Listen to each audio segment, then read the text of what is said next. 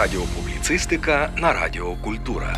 Радіоблог Данила Гайдамахи. Знак переходу. Мене звати Данило Гайдамаха, і разом із Радіо Культура ми шукаємо вичерпні відповіді на невичерпну мовну дискусію. Якщо ви це слухаєте, це знак, ваш знак переходу. У цьому епізоді я поділюся з вами п'ятьма мовними уроками, які допомогли мені говорити впевненіше. Відповідь на запитання не може бути вірною. Слово вірний в українській мові має значення незрадливий або відданий. Вірним можна бути в коханні, вірним може бути пес. А от відповідь на запитання є правильною. Варто відрізняти усмішку від посмішки. Взагалі, ці два слова є синонімами, і ми можемо їх використовувати сміливо. Та все ж варто пам'ятати, що усмішка доброзичлива, лагідна, привітна, а посмішка це глузливий іронічний вираз обличчя. Посміхнувся, коли на обгорці всім відомого гематогену з аптеки побачив припис вжити на протязі і вказаний час. Адже на протязі означає на різкому струмені повітря, що продуває приміщення крізь шпаринки. Авторам тексту варто було написати вжити протягом або ж впродовж, замість вжити на протязі, якщо, звісно, вони не хочуть, щоб споживачі застудилися.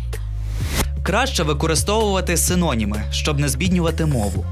Наприклад, дієслова відкривати і закривати мають дуже багато відповідників із різними відтінками.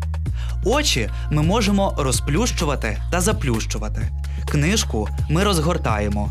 Двері та квартирки відчиняємо та зачиняємо. Замок відмикаємо чи замикаємо. Пляшку, що має корок, відкорковуємо. Відкриваємо чи закриваємо кран, рахунок в банку та своє серце коханій людині. Знак переходу. Ви слухаєте Радіо Культура. Уважно використовуємо займенник один одного. Коли йдеться про двох чи більше представників чоловічої статі, вживаємо один одного. Якщо ж жіночої одна одну.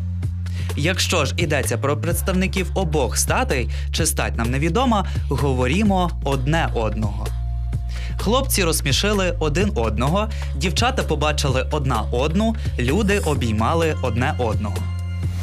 Зізнаюся, що найважче запам'ятовую наголоси. Часто звіряю їх зі словником, але обережний у виправленнях людей, адже той чи інший спосіб наголошення може передаватися з діда прадіда, і його не варто забувати лише тому, що він не вважається нормативним. Для себе запам'ятав зокрема такі слова: випадок, разом, вірші, олень, середина, чорнозем, чорнослив. А після однієї з помилок у ЗНО вивчив на все життя наголоси в словах цінник та русло. Не забуваймо, що ідеальних мовців не існує. Помилки це невід'ємна частина мовлення. Та грамотна людина відрізняється тим, що прагне не повторювати своїх помилок і відкрита до нових уроків. Тож, якщо ви дослухали цей випуск до кінця, це ваш знак переходу. До зустрічі! Слухаєте Радіо Культура.